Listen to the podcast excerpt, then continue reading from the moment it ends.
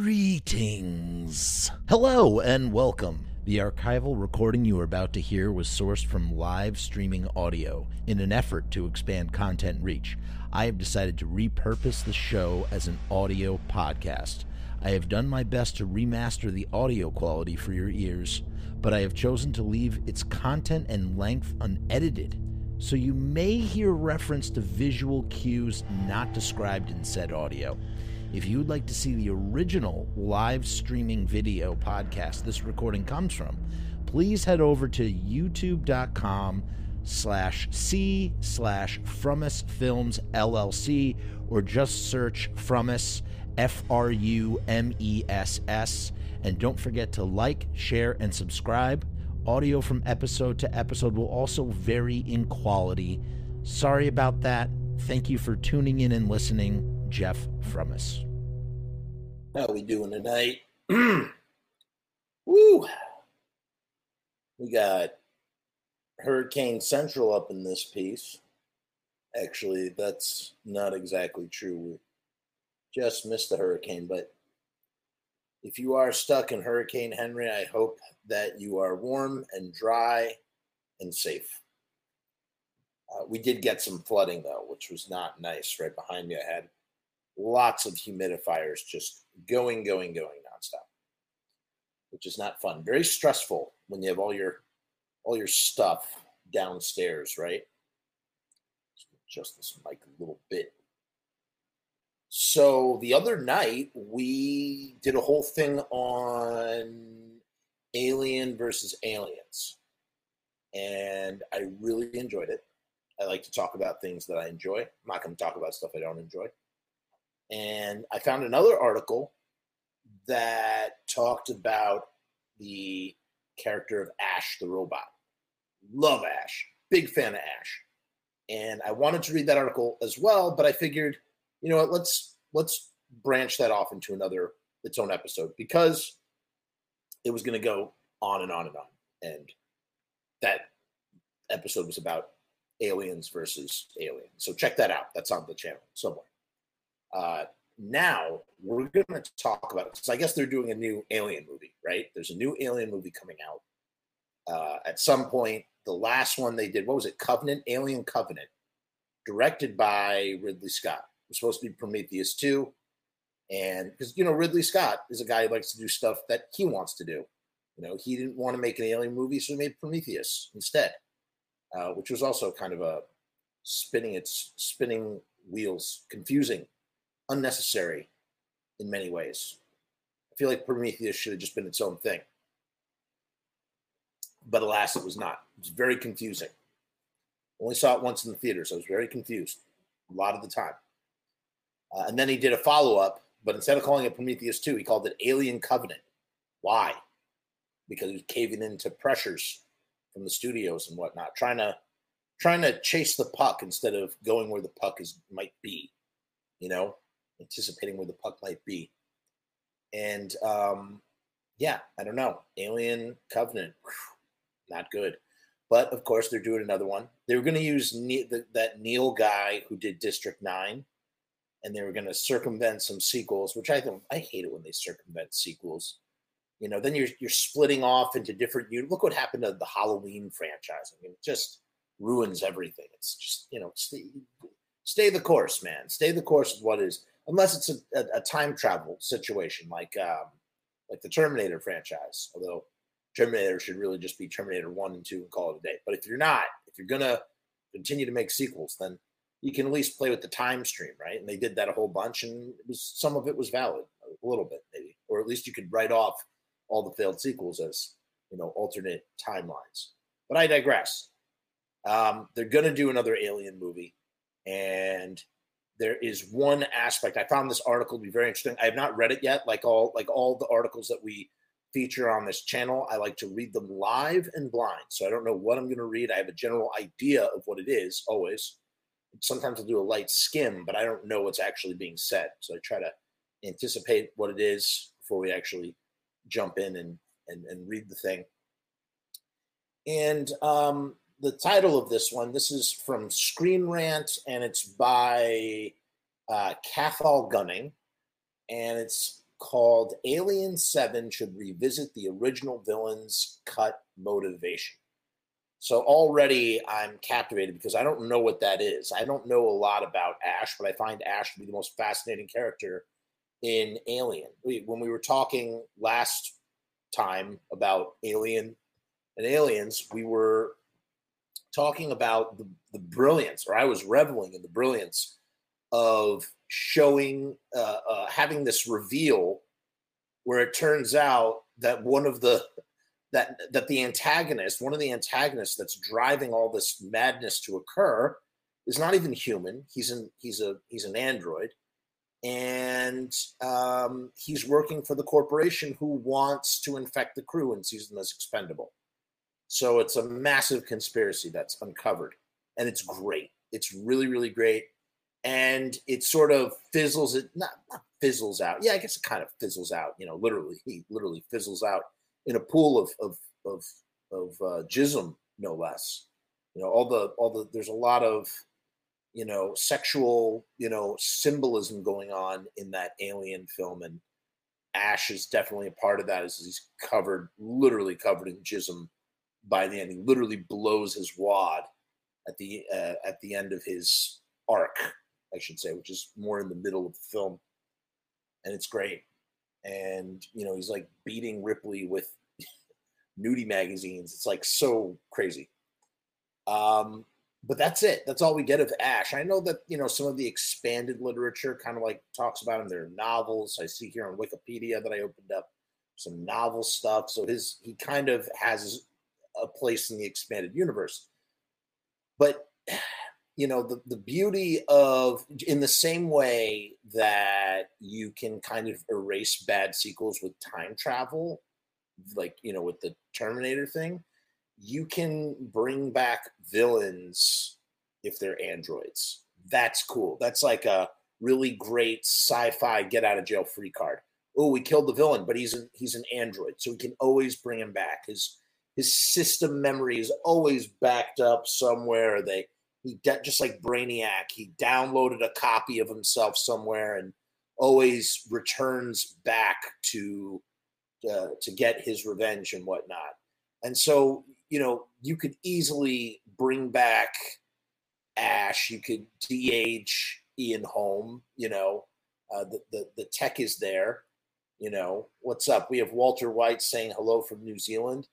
Nice to see you, Walter. Thank you for joining us. We're talking about Ash from the Alien film, played by Ian Holm. Let's let's pop open this article, shall we? Let's do it. Let's see what they say. I don't know what the the original villain's cut motivation is, but I did find something that I found was to be very interesting on the Wikipedia for, Ash. Here, let's first let's look at this article. We'll pull up. Come on. Don't be slow. There we go. Loading up. Beautiful. There she is. Okay. So here we go. Alien 7 should revisit the original villain's cut motivation. What is that all about? Let's find out, shall we? Alien originally explained that the android Ash was aboard the Nostromo to keep the xenomorphs safe for the Weyland Yutani Corporation, a clever idea that any upcoming Alien franchise installment should revisit. Released in 1979, Alien was a huge hit with audiences and critics alike an ingenious haunted house in space horror story. So there it is. I guess it's more popular than I thought. It, it didn't used to. You never used to hear that the haunted, uh, the haunted house thing. That's that's new. That seems to be a hot take now, but that that wasn't always the case. Um, an ingenious haunted house in space horror story Alien was a fusion of sci fi and scares that led to director Ridley Scott being trusted with the ambitious proto cyberpunk outing Blade Runner. However, while Alien's lean, intense horror core was pivotal to the movie's success, there was more to the terrifying space slasher than scares. As Alien 3's return to pu- pure horror proved, the franchise's first film also needed an engaging backstory to succeed. And Scott's original movie provided one via the Weyland Yutani, am I saying that right? Yutani, Yutani Corporation. Although the nefarious company's dirty deeds are not properly exposed until the movie's first sequel, 1986's action heavier James Cameron outing Aliens, the original Alien did make it clear that the corporation had had a part to play in the presence of the titular killer aboard the Nostromo. Now, I'm gonna, I am gonna deviate real quick. I'm gonna go to the Wikipedia. You're not gonna be able to see it, but I'm gonna, I'm just gonna pop over to the Wikipedia for a second. And the reason why I want to is because they, I love the way that they sort of, they outline some of the the analysis of what's going on with this character Ash you know, in in in relation to the corporation and the idea of how, in the name of capitalism, we talked about this the last episode that we did. Go check it out, Alien versus Aliens. How how corporate greed or or perfect capitalism does not take human welfare into account in the name of chasing profit. Profit first, and everything else is secondary and is expendable as long as it doesn't harm profit. So profit does has no empathy for the human cost involved. And Ash, it, it's so it's so like like apropos that Ash should be an android because he has he literally has no humanity. He's not human in his in his uh, tasks, in his mission, which is to make sure the crew get infected and make sure that the creature gets back to the corporation. As it says here in the Wikipedia, loyalty to the corporation. Ash is, in the words of her Persheld, the perf. I don't know what I don't know what that means. What Persheld? Is this a person? Is this a thing? You know, you know me and my wonderful ability to mispronounce things and not understand what they are. Let's look it up because that's what we do. We, we look up things on the internet. No results. Okay, so I guess that's a person. But in any case, they're saying that that Ash is the perfect corporation man. He reflects the corporation's views and its and its functionary, and is its functionary. Sorry, and is its functionary. He is an inhumane science officer who lacks human values an example of the mad scientist or mad doctor stereotype of fiction. However, from the character's own viewpoint, according to Mary Farr, he is neither. He is aware that he is corporation property and comfortable with his programming, confident and purposeful. He cares neither for the human crew of the Nostromo nor for the humans of the corporation, who Farr notes would have received a very unpleasant surprise had Ash been successful in transporting the alien back to Earth. His interest is in collating, the collection of knowledge. When Ripley and the other crew crewmen power up his head in order to question him about how to kill the alien, he expresses admiration for it. It is, he says, a perfect organism whose structural perfection is matched only by its hostility.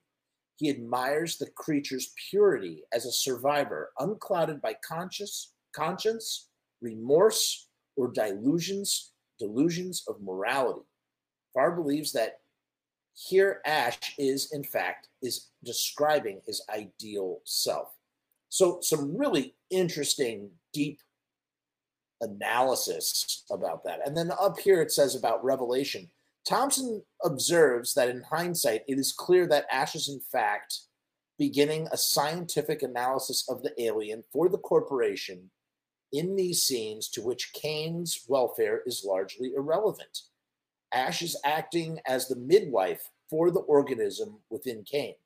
He's anxious when monitoring the activity of the rescue party, in contrast to his lack of apparent emotion at other times and violates protocol, you know, letting not keeping the quarantine, which Ripley is stressing we need to keep. And, and you know, some people are for it and some people are against it in the crew. And ultimately, it's Ash who who disregards the protocol altogether in order to ensure that Kane, with the alien inside of him, is brought aboard the Nostromo.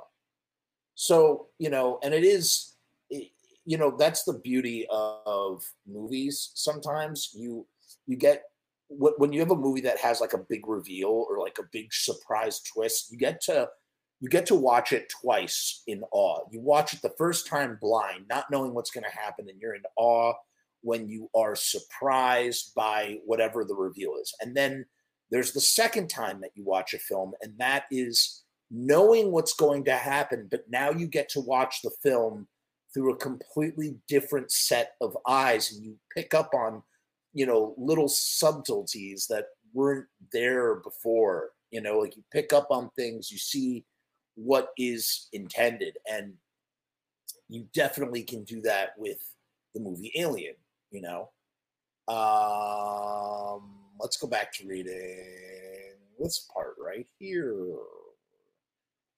Uh, however, Alien originally pitted its human crew members against their robotic interloper Ash in a tense. Okay, so this is interesting. I did not know this.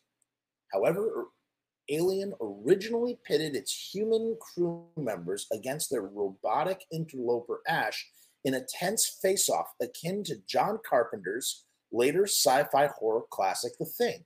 And the ensuing deleted scene was a tense bit of paranoia inducing back and forth that the series should revisit. In the original early drafts of Alien, Android Ash had a bigger role and one scene that was filmed for the movie but later deleted, according to fan site Xenopedia, reveals that he was placed aboard the Nostromo to ensure that the Weyland-Yutani Corporation didn't miss out on any key products because the crew refused to retrieve them. As Ash isn't revealed to be an android until later in the movie, which is such a great twist the original Aliens missing scene never answered the question of whether he would have stepped in to stop the crew if they had succeeded in collectively removing the xenomorph from the ship. Interesting. He would have done that 100%. It's a potentially interesting angle that the Alien series still hasn't explored, despite Prometheus and Alien Covenant both featuring android characters far more prominently.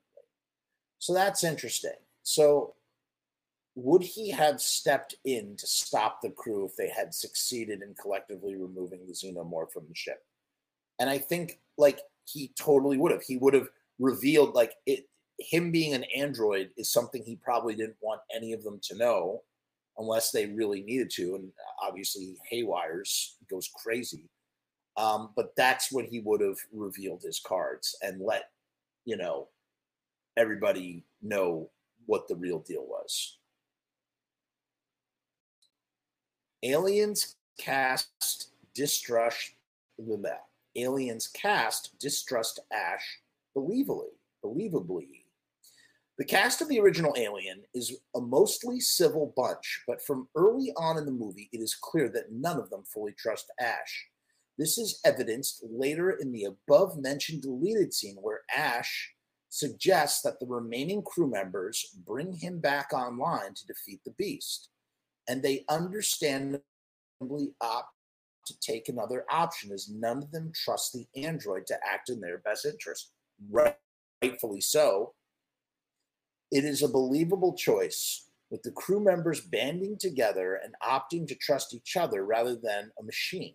I mean, because look at and look at what Mother, how Mother sent them to slaughter as well. Machines cannot be trusted, which further, you know, in, you know, sort of implies, you know, uh, sorry, not implies, uh, informs. That's what I meant to say, which further informs the story, the story's continuation in Aliens when Ripley is super sketched out by Bishop.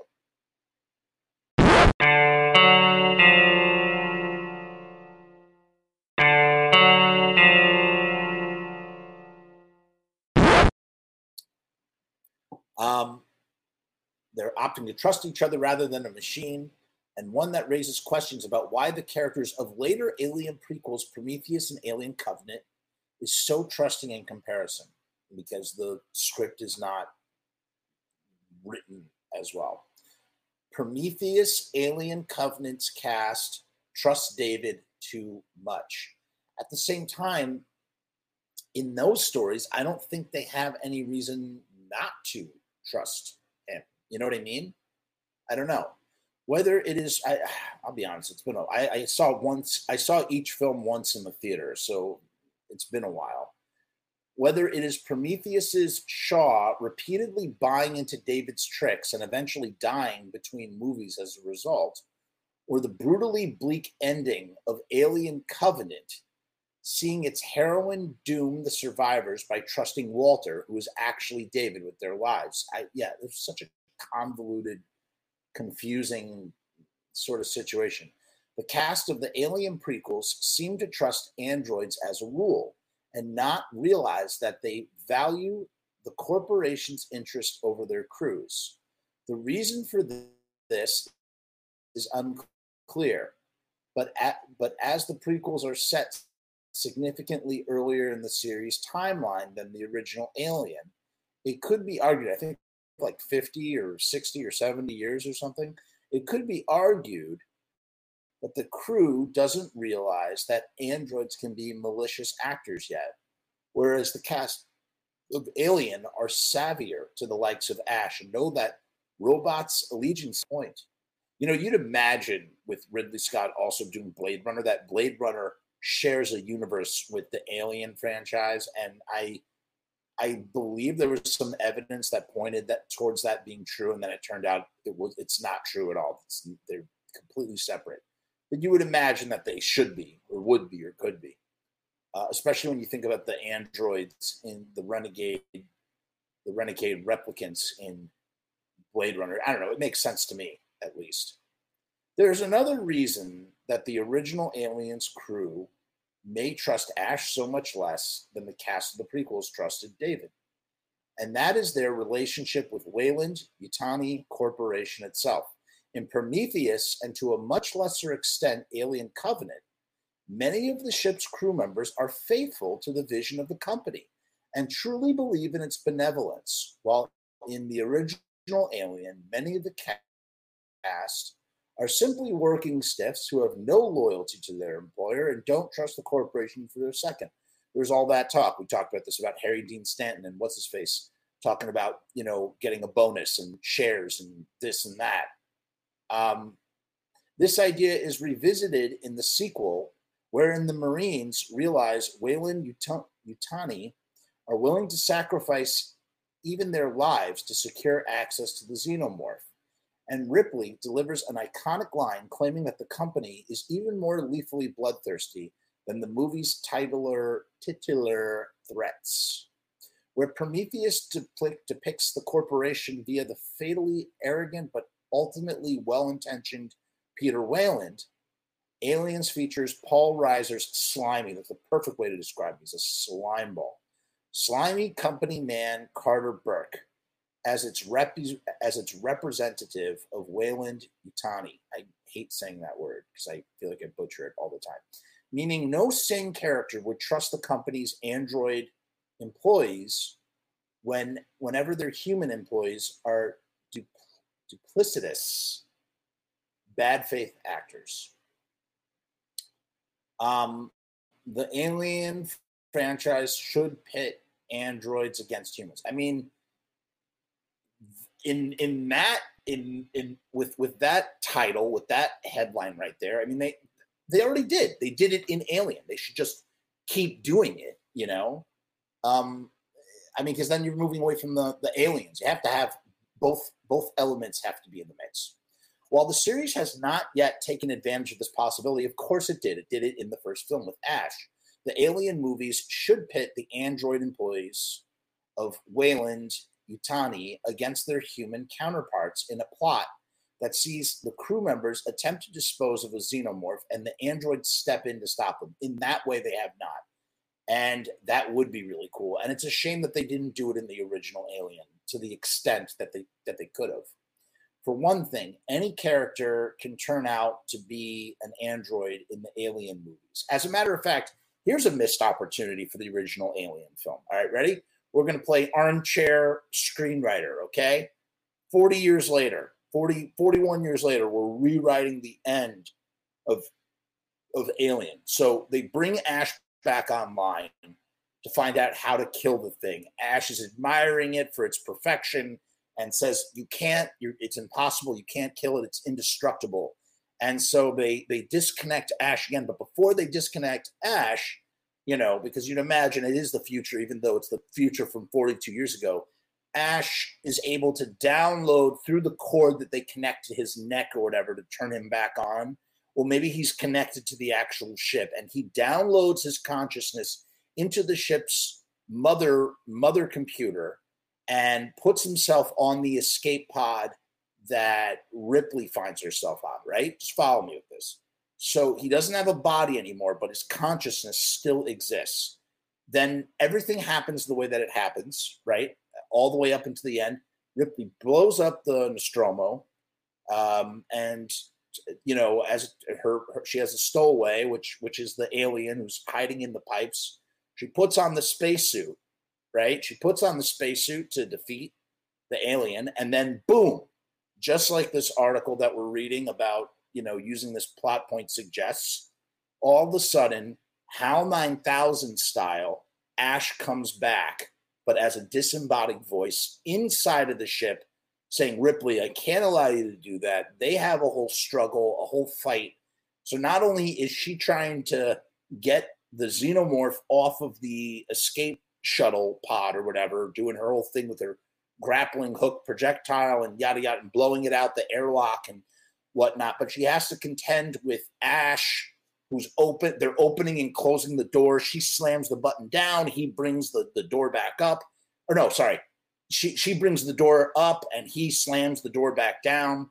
Um, and she has to root around. She's ripping out wires, trying, and he's lying to her. He's saying, if you rip out this wire, you're going to destroy the life support, um, you know, uh, stasis, the the hibernation, the hibernation pod that will, you know, uh, preserve you as you as you float endlessly in space you will destroy it if you rip those wires out. And she's pretty sure, Ripley's pretty sure that if she pulls on those wires, she's going to gain manual control of the ship and delete Ash from the ship's memory banks. And it's like this tense back and forth while she's trying to keep the alien at bay. Maybe she's like, she's like, she dives into the guts of the of the ship and she's like tangled up in the cords looking for the right wire and the alien can't quite reach her maybe it's like clawing at her feet and it's so close but not quite and it's shooting its secondary jaws into the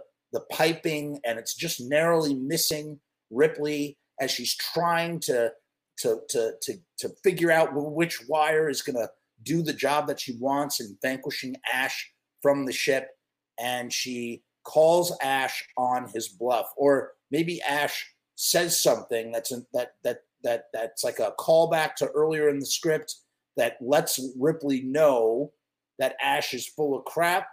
She yanks the wire, and Ash does a full like in the like in 2001 Space Odyssey. He does the whole you know shut down sort of thing.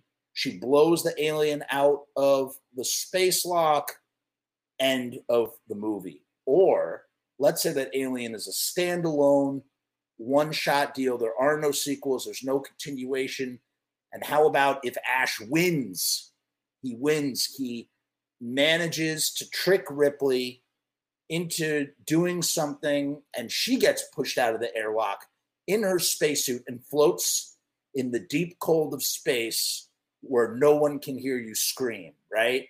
And the alien, much like the original ending of Star Beast, written by Dan O'Bannon, sits down, straps in, starts pushing buttons, maybe like and and starts talking with Ripley's voice, which is the original ending of that script, or maybe just like gets into the stasis pod and Ash is talking to it and sort of like being very like motherly towards it, and the alien is on its way to Earth to cause un, untold havoc.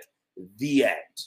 Uh, man, I think both of those, both of those uh, sort of rewrites would really be cool little you know touches you know in the same way that george romero revisited the night of living dead script and in some ways improved on it you know with his you know at least with certain characters you know barbara turning barbara into a badass which that would be interesting to see i think that would have been that would have been pretty cool Um, so let's let's see here. Uh, where where do we where do we leave off here in our our article? Oh yes, about about that the series has not taken advantage of this possibility yet. So it's inevitable that they're going to make another Alien film. Perhaps it will have Sigourney Weaver in it. Last time we saw Ripley, she was back on Earth for the first time in 200 years.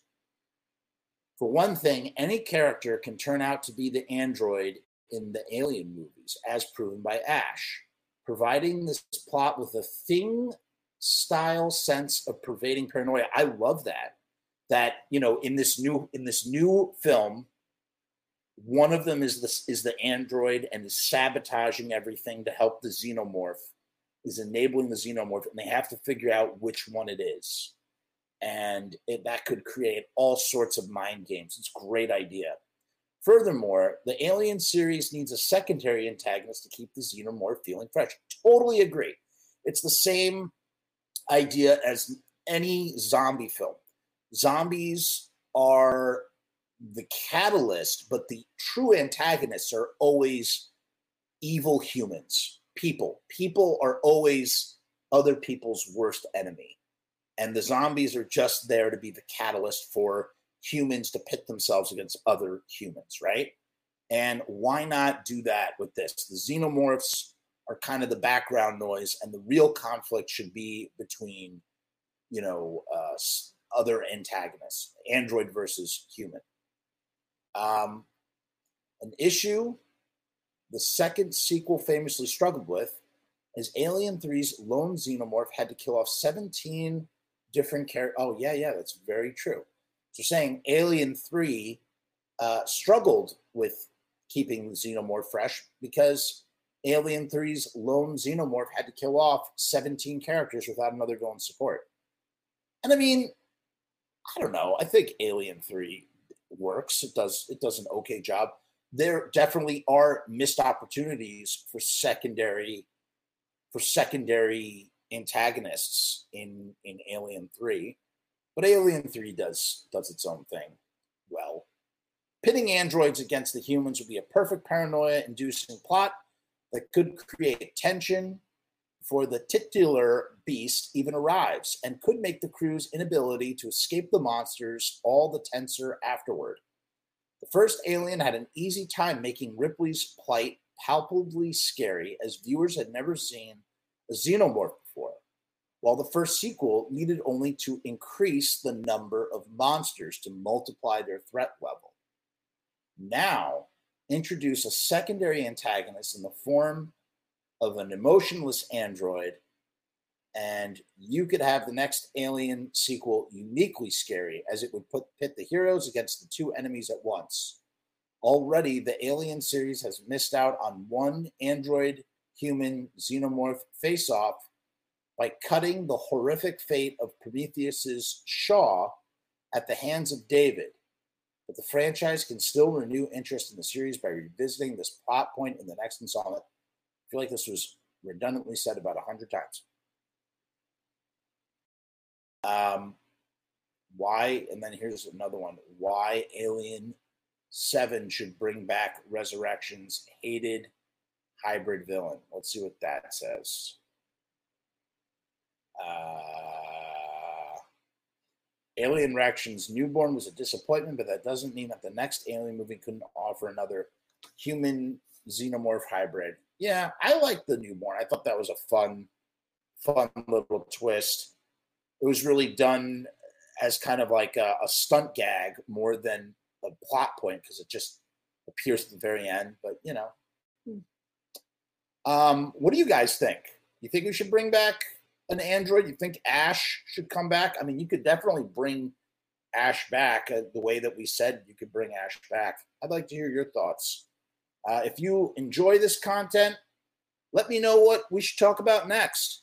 Make sure to like this video, leave a comment, subscribe, um, join the Patreon. It's cheaper than joining the, the the membership that I have here on YouTube, but check that out too. If you want to join, you can join that as well It's down below, and um, we'll play you out the way we always play you out. If I can find the little thingy, mabob. Of course, it can't. Here we go. Is that intros and outros? There she is. It's just being all glitchy here. Come on. Hey guys, what's going on? It's Jeff. So I've decided to make a Patreon. What is Patreon? I don't know how to define a Patreon. Let me look it up. Patreon is a membership platform that makes it very easy for creators to get paid for the things that they're already creating. I want to do it full time. I want this to be my full time job. In my efforts to make that happen, I've set up this platform. Is it going to work? Is it going to be successful? I don't know, but I would rather try and crash and burn than not try at all. The goal is to create enough passive revenue so that I can continue to do this full time uninterrupted. Why? Because I love to do this. I love creating content. I love making videos. I love shooting films. I love doing podcasts. In case you couldn't tell, I love to talk and I never shut the fuck up. So right now I've kept the Patreon incredibly simple. There's two tiers, and that may change in the future. The Murdergram is a simple way to extend support for all of the hours and hours of free content on the channel for nothing more than a dollar. 38 cents goes to Patreon. What's a buck 38, eh? It's less than a cup of coffee, but it's a great way that you can show support for very little effort. When you divide that $1.38 by the hours and hours and hours of time spent listening to this endless drivel of content, the dollar cost average works out. Next up is the YouTube casualty for $6.66. The YouTube casualty is loaded to the gills. Enjoy the archive ad free, as well as ad free early access to special docu style podcast videos, music reaction commentaries, and the like a month before they drop on YouTube, loaded with ads, I might add. You're also going to get exclusive content and behind the scenes content that is not available on YouTube or anywhere else. So you get to peek behind the veil. And believe me, there's a couple of choice pieces. Most of all, more than anything, whether you join the Patreon or not, I just want to thank each and every one of you that comes to the channel, that watches all the shows, that leaves comments, that participates, that subscribes. That's really the most important thing. This is just trying to find a way to earn a living as an artist. And with that, thank you for my TED Talk. Join the Patreon because we need you! 66 cents.